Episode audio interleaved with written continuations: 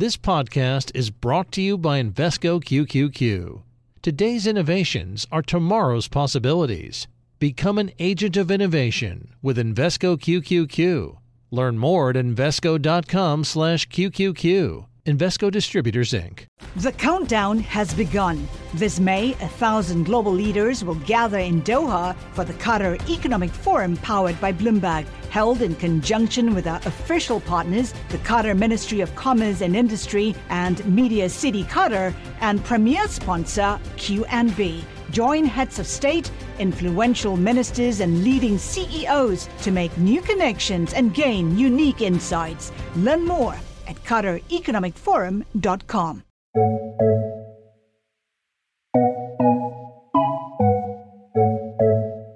Welcome to Trillions. I'm Joel Weber. And I'm Eric Balchunas. Eric, in Business Week recently, we um, had an interview and story with SEC Commissioner Gary Gensler, which you know I sort of helped initiate. And the one of the main things that I just wanted to understand was what the SEC is um, going to do about uh, a potential Bitcoin ETF. What about his comments resonated with you? Yeah, so we've been tracking this for oh seven years now. uh, I call it the Kentucky Derby for ETF nerds. Uh, since the Winklevoss filed in 2013, I believe it was, when Bitcoin was trading at $99, by the way. Um, the, the, all these ETFs have been filed with the SEC. And you know, when you look at what really has taken place over those years, it's all been ETFs that would track Bitcoin like the way GLD tracks gold. So that would be a physically backed, even though people mock me for saying physically on Twitter, but it's physically backed as you can get. In other words, it would store the Bitcoin and track the spot price the way GLD tracks gold. However, uh, Gensler has come in, and, and we thought he would be a little more lenient on Bitcoin because he was an expert in it. Um, but he has come in and really been a little concerned about approving physically backed Bitcoin ETFs because they are filed under the Securities Act of 1933 which is a looser rule than the 1940 Act, which is a more has more protections. That's what all your mutual funds and most ETFs are registered under. Uh, so there's a lot more protections in there, and I think he feels more comfortable if an ETF that tracked Bitcoin were filed under there. So the only way to go through the 40 Act and be Bitcoin is to use futures. What happened in the days after we published that story? Yeah. So since he said that and the story came out, there's been, I believe, there's now five uh, Bitcoin ETFs that are now filed that would track futures under the 40 Act. So there's almost like a new Kentucky Derby forming in the shadow of the bigger one. And it sounds like that's what's, you know, if all goes well and he is a man of his word, it will probably see these futures ETFs approved uh, in November um, as early as November at least, and uh, it, that's what we're going to get. So we should really look into how they work. And we have two people on today who literally run Bitcoin futures strategies into fund structure. So I think we could get real inside look at how they're going to work and the pros and cons of them. Okay, so joining us for this episode, Steve Hawkins of Horizon ETFs. He's coming back on. You may remember him from the Shroom episode a couple months ago. And then Simeon Hyman at ProShares, who just a couple weeks ago launched one of these future uh, strategies. This time on Trillions, a look into the future of Bitcoin futures ETFs. Simeon, Steve, welcome to Trillions. Thanks for having me. Thank you for having me again, man. Okay, Simeon, I want to start with you because this your your product came out literally just a couple weeks ago. How did you come up with this idea? Because it was something that you put in motion, obviously, uh, months ago. Well, we've actually been, uh, you know, focused on the on the Bitcoin space for quite a while, um, but we did indeed. We're very proud a couple of weeks ago to be the first to market to bring the first um, Bitcoin exposure in a mutual fund. It's ticker BTCFX. That's our Bitcoin Strategy Pro Fund. We have both ProShares ETFs and ProFunds mutual funds uh, at our organization. Uh, and this is indeed a strategy that utilizes futures for exposure to Bitcoin and puts that in a 40 Act mutual fund, as Eric was indicating. And I always like to be careful with EC, SEC language. The strategy was allowed to come to market. Remember, the SEC doesn't approve anything, they allow things to come to market. But we were really excited to be first on this one. And so let me ask you how this works, right? So This filing is called a Bitcoin strategy fund, which is what all of the new filings are sort of called. And they're all active, right? So this is an active strategy. How does it, a, a typical futures ETF, like, um, you know, natural gas or something, would take the front two months probably, and then just try to roll them constantly to keep exposure. Does this go beyond those front two months? Does it use other funds? Like some of these uh, uh, filings are saying they can use futures and or other funds, like presumably a Canadian Bitcoin fund or something. Um, so can you just really take us through how the strategy works and what it holds? Sure. So um, the basic intent is to use the front month contracts for exposure. And the benefit of that historically is that the correlation volatility and beta of those front month contracts to spot Bitcoin is really high. Now, we are an active fund, so that means we do have some ability around the margin to manage the roll. You know, you you've got a roll from at the end of the month, you got to roll to the next month. So we have some ability as an active fund to say, oh, we see a lot of liquidity today. We're going to roll a little more than we intended, a little less tomorrow. And there is a little bit of a room around the edges to think about, you know, where the collateral behind the margin, the uh, the um, uh, the futures contracts are invested. But still, the primary intent for the exposure is to be invested in those front month contracts. So how's it going so far? Because obviously this is something that, as Eric said, he's been watching for seven years. There's been a ton of people interested in it. You come out with something that is a close approximation of what everybody's going to be uh, uh, moving towards, and instant feedback. How's it going? Uh, it's going pretty well from our perspective. We've seen the flows started to come in, uh, and uh, look, it's also been a period where where you know Bitcoin is on the rise, so that brings some extra eyeballs, and uh, the fund is doing what it's supposed to do, and we're seeing some nice flows. And um, I just want to get wonky real quick. I know Steve's waiting in the wings, but we just got to get through this mutual fund real quick. Um, this mutual fund, right? So a lot of the filings that are coming into the SEC will say something along the lines of, "We're going to track futures." And potentially some other funds uh, that hold Bitcoin. And I guess that, and I think some of you mentioned OTCs, OTC trusts, which would mean GBTC. Does this one hold any of those? Was that in the language? And do we think that Gensler will actually filter out ones that have that? And because now we're seeing filings come in that just say just futures.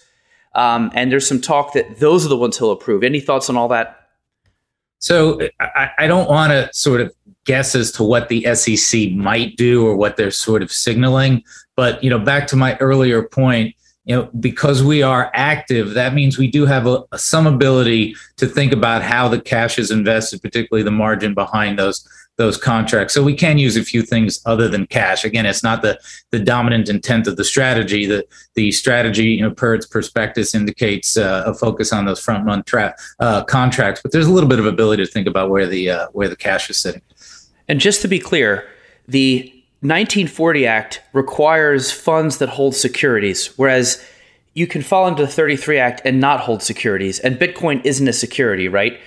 So you file into the 40 Act because you're not, futures aren't securities either, but you get the margin and you buy treasuries with them. And then presumably that's what you're holding. Therefore, you get through. Am I right on that or am I missing anything? So I'm, I'm going to focus on I think what's important to the investor in the distinction between the 40 and the 33 Act, because uh, for, for folks who are tuning in, uh, 33 the 33 Act is a common structure for commodity exposure as compared to the 40 Act structure, which by these are named for the year in which they were they were put in place, 1933 and 1940 the key distinction as an investor, there is a real benefit to being in a 40 Act, and that is perhaps most importantly the avoidance of the annoying K1.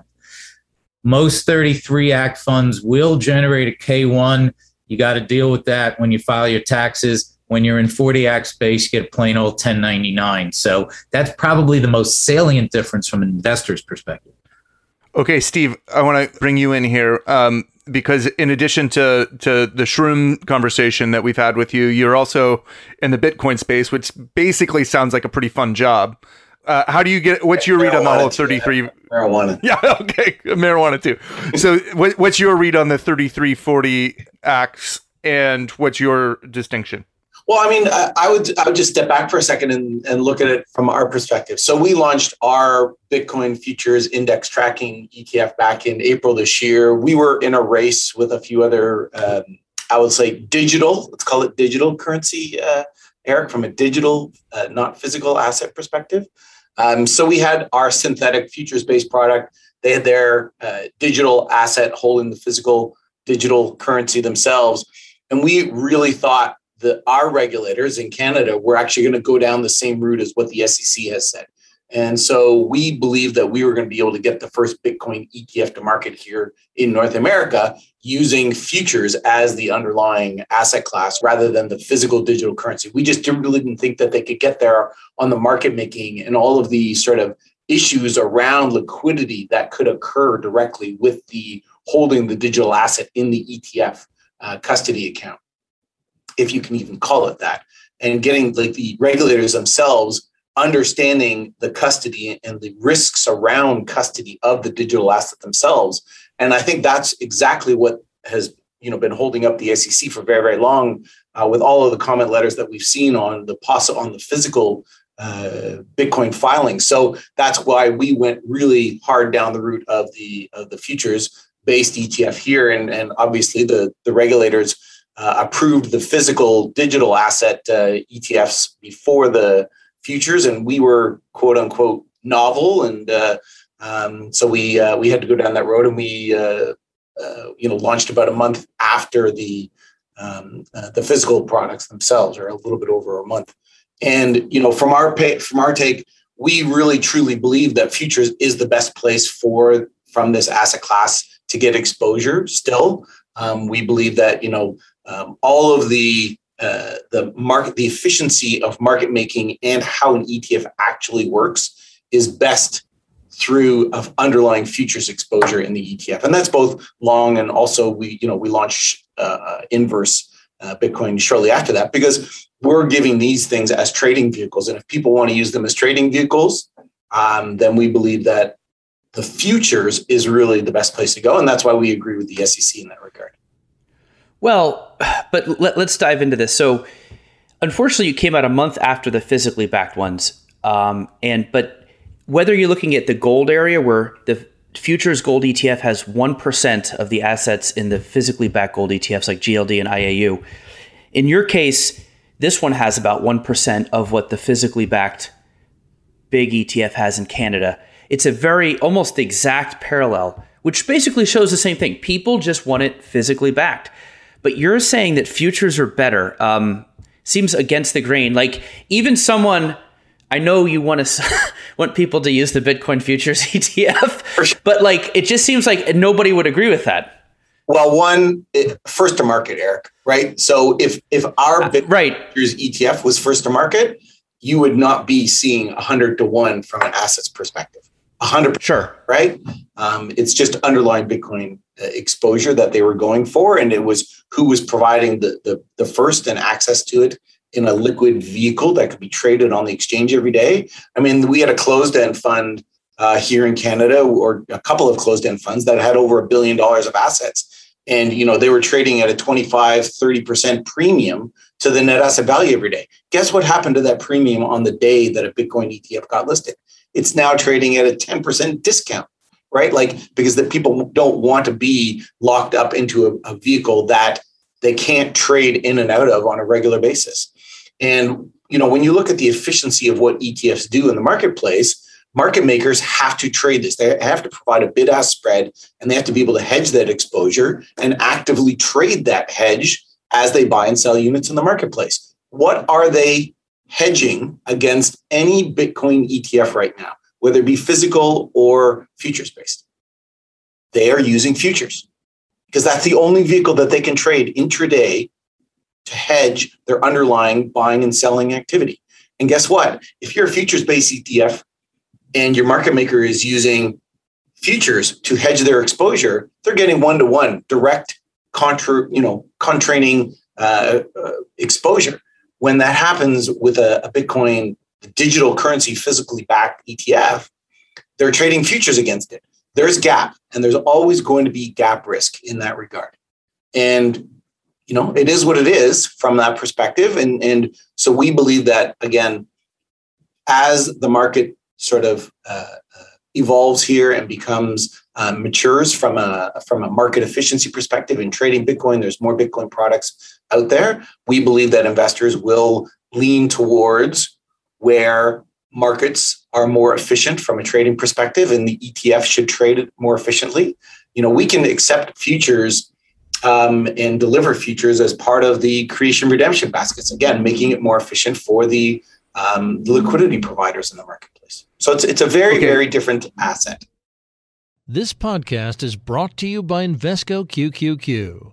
What do all the greatest innovations have in common? Agents, people who participate in progress by supporting cutting edge ideas. Invesco QQQ is a fund that allows you access to innovators of the NASDAQ 100 all in one fund. So you don't have to be an inventor to help create what's next to come. Anyone can become an agent of innovation with Invesco QQQ. Learn more at invesco.com/qqq. There are risks when investing in ETFs, including possible loss of money. ETF risks are similar to those of stocks. Investments in the tech sector are subject to greater risk and more volatility than more diversified investments. The Nasdaq 100 index comprises the 100 largest non-financial companies on the Nasdaq. You can't invest directly into an index. Before investing, consider the fund's investment objectives, risks, charges, and expenses. Visit invesco.com for a prospectus containing this information. Read it carefully before investing. Invesco Distributors Inc.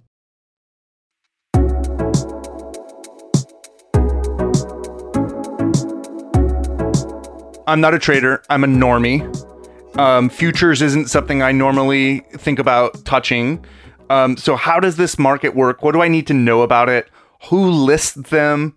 How big of a marketplace are we talking about here? Can you guys break that down for me? Simeon, I'll, I'll start with you. Yeah. So uh, among the uh, the benefits of, of the futures market is the regulation. The uh, the, the futures market uh, is governed by the CME and the CFTC. There is a central clearinghouse that you know ensures that you know trades are not defaulted upon, and that those are really important aspects. Again, we can't be in the mind of the SEC, but we know what the uh, what the advantages are. And exactly to Steve's point, the more that there are uh, opportunities for for Bitcoin exposure, the more volume and the more liquidity we see in these markets. But even in and and so you know, simply you're buying a futures contract for what the market thinks the price of Bitcoin would be a month from now. And as we as I mentioned, the tracking of that has been pretty close to spot. But everybody likes to talk about roll cost. That's everybody's favorite thing to talk about. It was any second Eric was going to ask me, so I, am just I, I, will throw a couple of comments on think, it before he even asked. He's so upset he didn't get to ask it, so I'll just pretend he asked it. So think about this. In, He's in my head. In 2020, Bitcoin spot Bitcoin I think was up about 305 percent. If you looked at a strategy that you know approximated rolling one month contracts you would have gotten about 285. So everybody goes, oh my God, there was 20% roll cost. The market was up 305. I mean, the only way there's meaningfully positive roll cost is when market participants think the thing is going up. That's first principles. In jargony terms, the future is the unbiased estimator of the future spot price. So, yeah, uh, I mean, if it's up 305 and you got 285, I don't think anybody's going to be so worried about that. In a more normalized environment, it's very likely roll costs would be smaller. And the more of us that get involved in this, the more liquid the stuff is. That being said, I think ultimately there will be many different ways to get exposure. And also, to Steve's point, they all come with costs. We know how big that premium and discount is to the thing or things that are trading over the counter. We don't even, it's, it's hard to even get your hands around the opaqueness of the transaction costs if you're trying to get a digital wallet. So uh, there's no free way to get exposure. It's like the stickers on all, on all the, uh, you know, on all the ETFs. You know, you, you cannot get the exact return of the theoretical index. It doesn't exist.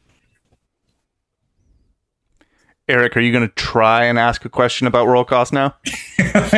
send, um, send, well, it, send it uh, my way, Eric. Send it my way, and I'll. I'll. Yeah. Okay. So, yeah. Look, I agree. That's a very good point. I mean, you're up to 85. We we always say that about the shiny object lane. Nobody cares about fees over there because if you hit it, you're you're you're tripling the S and P like ARK, right? Nobody cares. They charge whatever 75 basis points. Um, So I, I get it. I, I think maybe let's put it into proportion of the fact that when the physically backed ETFs, if they were to come out, probably would track more of that upside, but also the downside. So I don't know. It just seems to me that in general, and I'm not, look, futures are a fine way to get exposure uh, to many different areas. Typically, though, if you can get it the physical, physically back way, people tend to prefer it. Like we went up in Canada and just discussed that, and in gold. Um, but the idea, I think, is just that humans that are investors generally just want something that tracks the price. You know, that they they just want the Kelley Blue Book value. Like, just don't complicate this for me. That would be my one pushback on that. But to your point, if there's nothing else in the market, like if Steve's fund had gotten out a month before the physically backed, I think he would have been bigger, had liquidity, and been been stronger. So in Simeon's case, let's say these futures ETFs come out um, and they're out for. Well, let, let's just start there. How do you think the SEC is going to approve or allow these ETFs? Are they going to put out like all four or five at once? Will they pick some? How much do you th- attention and assets do you think they'll get relative to, let's say, a physically backed ETF getting introduced, which we think would be ten billion dollars within a month? Uh, so one, let's look at physical gold versus a digital currency wallet, right? And who custodies that? How is it held? Is there risk to that underlying asset? Can somebody hack your vault at Fort Knox and remove your gold and sell it somewhere else? This is not Goldfinger anymore, right? But cybersecurity and hacking is like this is something we have to live with for the rest of our lives. And will somebody be able to, at some point in time, hack Gemini Trust and figure out how to take money out of the digital currency ETF that's there? You know what? I don't know, but I'm I'm not going to take that chance. And I'm not if I'm invested in my gold physical gold ETF, I know that I'm not going to lose my physical gold anywhere at any time under any circumstances unless somebody misplaces it which i don't think can happen either because you know we have a very very strong settlement cycle and way of trading gold and physical gold even gold futures but with digital currencies when you're dealing with you know exchanges that are getting hacked from time to time you're dealing with custody arrangements which are getting hacked from time to time you're dealing with a lot of unknowns as simeon was saying with respect to the actual trading of the you know of the digital bitcoin and it'll be very, very interesting when sort of we have interim financial statements coming out right now for the physical uh, Bitcoin ETFs here in Canada. And we really don't know that underlying trading costs and custody costs and flow through costs until we get this will be the first public reporting period for those ETFs. So it'll be very, very different from that perspective. I also wanted to say, like, also to Simeon's point, when you're looking at the backwardation and contango of you know the futures curves for bitcoin you know since the inception of the bitcoin futures back to 2017 it wasn't really only until like the last 12 months even less like 10 months where we saw this huge sort of you know contango effect which started creating tracking error between sort of btc1 on a long-term basis uh, versus uh, spot Bitcoin. And to Simeon's point, like we created a, a five day rolling futures index. And, you know, on a one year basis right now, we're about, you know, 35% behind, um, you know, that 300, uh, you know, 301% return of BTC1 right? And you know, the, our rolling futures, there's a cost to it, and it's only really been in the last year since Bitcoin has been going straight up from your point of $99 to 60,000, something's going to happen during that period from a uh, from a contango perspective in a futures curve. It's just, you know, reality. But when you normalize it, and when you normalize gold to gold futures, like this is a marketplace where we believe that futures will be again the best tracking vehicle because you've got to take the contango with the backwardation and as you know we see bitcoin slide the backwardation really fits nicely into uh, uh, allowing us to really make up some of that gap um, uh, as long as we're fully invested, which is you know what all our ETFs are hoping to be. But I mean, Simeon's might be a little bit different because it's active. Ours is passive and 100% invested at all times. So, Simeon, I want to ask you. Um, uh, you know, you coming out just recently, and then all of a sudden you see all these new uh, uh, filings, handful of them that that Eric mentioned earlier I'm sure you've had a chance to look at them. What do you, what do you make of of those um, of those offerings? Yeah, uh, so we have filed for an ETF.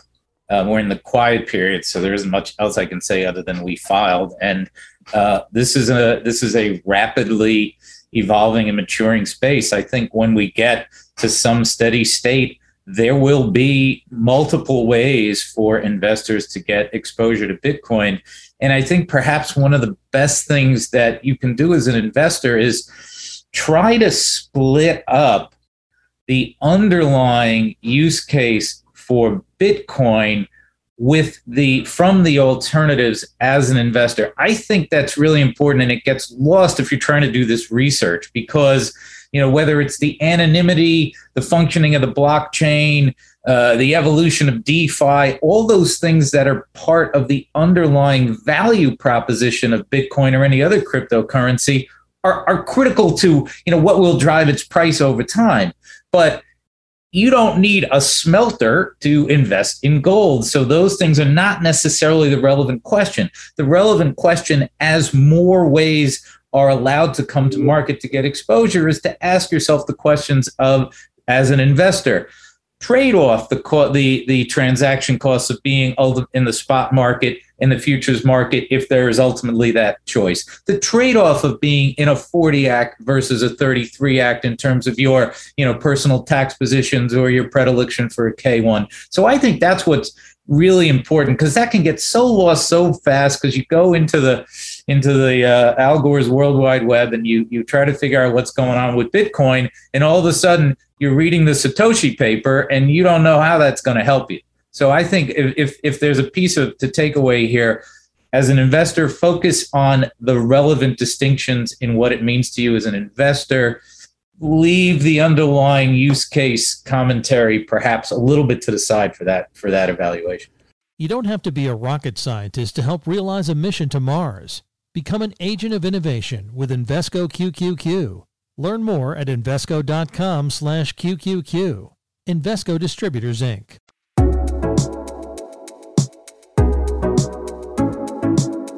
Okay, let's take a step back and look at what might transpire. So, you know, we just talked about there's other filings. So here's exactly what Gensler said uh, that everybody has honed in on, which is, quote, I anticipate there will be filings with regard to ETFs under the 40 Act when combined with the other federal securities laws, the 40 Act provides significant investor protections. Given these important protections, I look forward to the staff's review of such filings, particularly if those are limited to these CME traded Bitcoin futures. Now, all of the filings, the, the first three filed, including yours, Simeon, VanEck, yours, and Invesco, have this language which says the fund intends to invest in pooled investment vehicles, including ETFs that invest directly or indirectly in Bitcoin. This, the last two that came in, Valkyrie and um, Galaxy, simply say we're on, only futures. They don't have that ETFs indirect Bitcoin sentence. Does that matter? And how do you see the the uh, uh, approval working? Do you think they'll approve all five at once? Because when you file 40 Act, you're on like a 75 day clock, right? So it seems like the first one filed could be out first. Uh, I don't know. Just give me your take on all that. I can't really opine on what the SEC might do, which which which I know you'd love for me to do. I, I we don't know. we, we really don't know. Um, it, it's pretty clear from the language that you know Gensler is a fan of of futures and a 40 Act, but at that nuance level, you know, all I can really you know r- respond to is yeah. Uh, we're active and we have that flexibility to manage that cash collateral, collateral in a little bit more flexible ways than maybe some folks who are who are painting that a little bit more narrowly. Steve, the SEC can't harm you. You're up there in Canada. What do you think about that sentence? Do you think that will matter and he'll prove just the two that said only futures or what's your take? Well, I wish our regulator had the same uh, thought process as Gensler uh, first and foremost, because then I would have been first to marketplace. But that said, um, I you know I believe um, you know he's really honing in on the fact of how can they get comfortable from a regulatory perspective around custody and trading of uh, the underlying assets when this is such a new and, and you know every day it's changing with respect to how you can access digital currencies or any and and you know how you can hold digital currencies. So um, this is an unregulated cross-border currency um, asset and it, it's just a complete unknown for them. But having the regulated uh, CME listed futures governed by the CFTC, as Simeon was saying. Um, you know, we have full on margin accounts, segregated margin accounts with a different trust, uh, which is what we have to, had to do with the with our ETF. You know, these are all, I think, these are all the comfort levels that is giving the regulator saying, I think we can get there now with the sort of ETF uh, futures based. And I think, you know, of the, I think there's five or six filings now which are futures based specifically in the US. I believe that they're all going to get approved.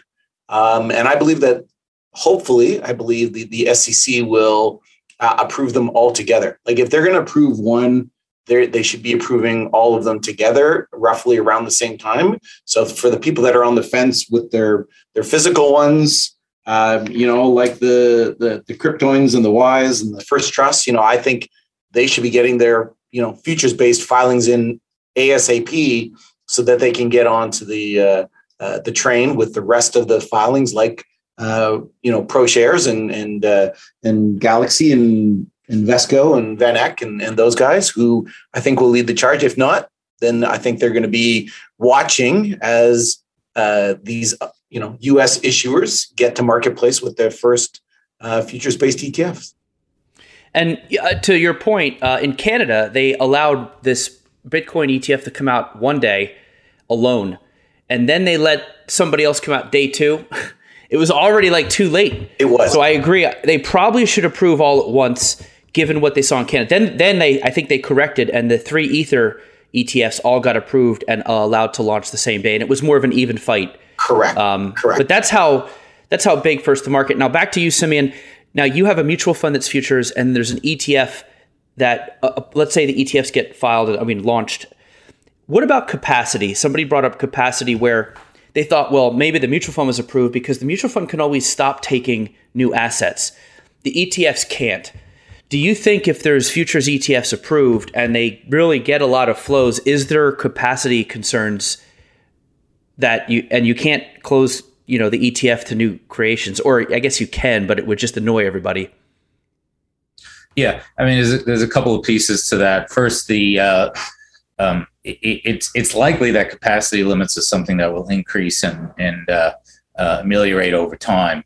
Uh, so there are limits. 2,000 limit on the front month traffic. That's about, if you add it all up, it's about 450 million dollars in, in today's Bitcoin price. But also remember, we are active, so that gives us that does give us the opportunity around the uh, around the edges to manage that process. So I think it's manageable um, you know, we would have no intent to convert the mutual fund. We have, as I said, ProFunds and ProShares has, we have mutual funds and ETFs on the platform. So, uh, you know, we we would anticipate that those would coexist for us.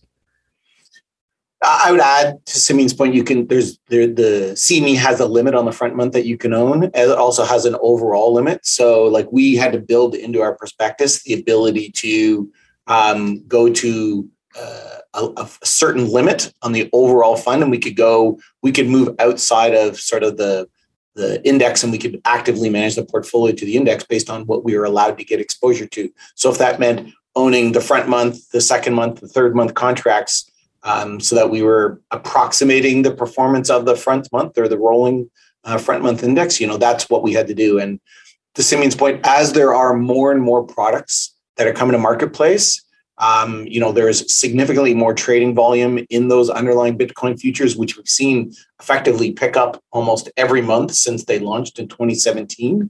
Uh, there was a bit of a lull in 2018, but like 2019, 2020, the number of contracts outstanding basically has increased every single month, which is, and it's provided more depth to marketplace, more liquidity for us to be able to trade. And, uh, you know, we have been in discussions with the CME um, I can openly say, for over two years now to try and get them to move those contract limits and give us exemptions away from those contract limits. And, you know, because we actually, you know, license the the CME uh, futures, um, you know, pricing and index that the that they had, um, you know, they've been very, very open to talk to us about it and understand the the issues. And you know, it's something that we have to deal with our market makers all the time. But to your point, Eric, you know, under Canadian law, we have the ability to cap the ETF very, very quickly and easily. And you know, the one thing we don't want to happen though is we don't want this to turn into a closed-end fund. Um, you know, we want it to stay an open-ended fund that you know people have the. We don't want it trading at a premium if, it's a closed-end fund. You know, never trade at a discount because you they always have the ability. Unit holders always have the ability to sell and redeem. Um, but buying it, if we have no more capacity to add exposure, then it typically will end up trading like a, a closed-end fund and trading at a premium. We just don't want that. So we're hoping the CME, to hoping that everybody, you know, with putting a little pressure on the CME, and as that market has become significantly deeper, will relax those uh, individual contract limits that we're uh, up against currently. Steve, how big do you think your product can get then? What do you think the potential is? Well, I mean, we saw like if we were first to market list, I'm just going to say hypothetically, like you know, we saw a billion dollars come in in the first week, right? I mean, like if we had brought a billion dollars in in the first week um, in US dollars, like we would have been capped out in the front month contract. We would have been moving into the second month. Um, wait, wait, wait, wait. time out, time out. So l- l- let's actually, that's fascinating. Let's actually grow this to, because you're using the same futures. So how, how much could Bitcoin futures ETF as a whole, as a group, have in assets, US dollars, before you're capped out? Any one fund is capped, right? But multiple funds are not. Oh, I see. Okay. So, but a one fund would be a billion. One fund could be a billion dollars. Yes. Yeah. Wow. It could be a little bit different for ProShares between because the one having a fund and one having an ETF, and both of them, I don't believe that both of them, from my own personal view, I don't believe both of them have the ability to go up to that 2,000 front month contract limit um, uh, under the, the, way that I've read the CME rules but I could be mistaken. And I'm, I know I'm not Simeon's lawyer, and I'm not going to give him advice there. But you know, it's an entity uh, limit per se, and to the extent okay, that gotcha. And you know, one of the issues that we were running into is the trading partners when it comes to the you know the, there there's a limited number of uh, FCMs in the U.S. that are willing actually to trade the Bitcoin futures, and then the margin around those is significantly different. Like when you're putting up you know, 5% margin on a, on a gold futures contract, we're putting up 42 to 45% on a Bitcoin futures contract. Very, very different way of, of operations for us in managing these underlying portfolios. The one really nice thing that's happened though, you know, recently this year though, is the addition of the mini Bitcoin futures. So that uh, in itself has actually allowed us to really uh, give us the ability to fine tune the exposure in the ETFs to making sure that we're um, almost 100% matching all the time. So, you know, we have up to, you know, one one Bitcoin future, one one big Bitcoin future is five contracts, and if we're able to add in a you know a, a mini contract to round out the uh, exposure where we need to, um, it's uh, been a lot better for us to to manage that way. And, and Simeon, how, how how about you? How big do you think your product can get, and then how would that compare if the if the ETF version were approved? Yeah, I don't. I don't want to throw a specific number out there because, again, because we're active, that gives us a little bit of an ability to to manage around if there's enough liquidity to put a little bit past the front month to you know to to think cleverly about how uh, and effectively we could uh, we could manage the uh, the the the collateral and the margin to get a little bit more exposure. So it's it's a little bit softer when when you're in uh, when when you're on the active side. Okay they could also own ETFs inside. So if they get capped out Correct. on a ProFunds basis uh, for the maximum number of futures contracts they own, they could easily backfill with other either futures based ETFs or even some of the the uh, digital currency backed ETFs here in Canada. Okay, so this was fascinating. We went way down some wormholes. I want to actually just back up for a second, and and Simeon, I'll just ask you how hard is it to actually just compete with like Robinhood on this front? Like I can just open Robinhood as a consumer, you know, the day trading Yahoo, if you will, and like just buy some BTC. Like how hard is it to compete with that? Oh, I, I don't think it's hard to compete because I think it's a, as an old mentor of mine once said, "Let a thousand flowers bloom." There will be multiple ways to get exposure to Bitcoin that that will be uh, that will have pros and cons and that will have uh, advantages for different constituencies. Uh, there's a heck of a lot of people out there that uh, would not be would not be pursuing their exposure the way you described. But man, when you tell them, wait, there's a mutual fund, oh, that's pretty clean.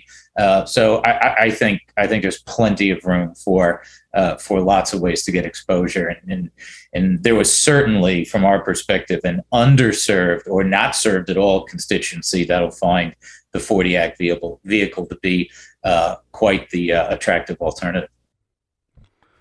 All right. To close, Simeon, we've asked Steve this before, although I can't remember what it was, and I'll probably ask him again. We always ask folks, what is your favorite ETF ticker that is not your own? Favorite ETF ticker that is not my own? Well, should, uh, should have told you to prepare, Simeon. Oh, I didn't. I, you know, I thought I was going to get a list of the secret questions. Look, how can you go wrong with GLD? So that's that's pretty. There you go. and, and Steve, have you changed yours? I, I do. I, ha- I, have a new favorite now, and it's because we were okay. looking at the space specifically. But uh, uh, SICK, C S I C K, is my new favorite uh, ticker, especially one. from the US ETF. So you know, amazingly, I don't think we've had that one before. Three X yeah, Bear Healthcare. You know, it's uh, uh, it's it, it's it is just totally sick. So I, I, like it. Well, then that that one's got a good uh, mirrored pair with Cure. I always like tickers that are uh, also great bands like REM, Cure. There's a couple of them. There used to be Bono. Uh, that was a Latin America bond fund, but that closed. But yeah, good choice, Steve. Inspiring. Triple leveraged.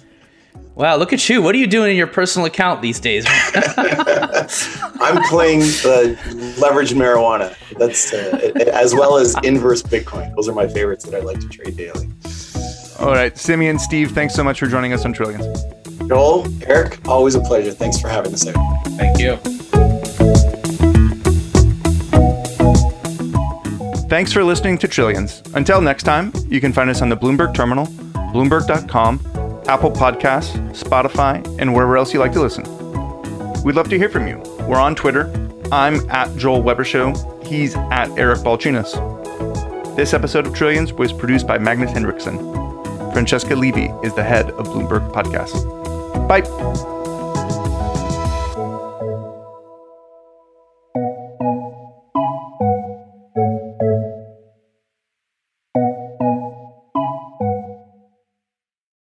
You don't have to be a rocket scientist to help realize a mission to Mars. Become an agent of innovation with Invesco QQQ. Learn more at invesco.com/qqq. Invesco Distributors, Inc. The countdown has begun. This May, a thousand global leaders will gather in Doha for the Qatar Economic Forum powered by Bloomberg, held in conjunction with our official partners, the Qatar Ministry of Commerce and Industry and Media City Qatar, and premier sponsor QNB. Join heads of state, influential ministers, and leading CEOs to make new connections and gain unique insights. Learn more at QatarEconomicForum.com.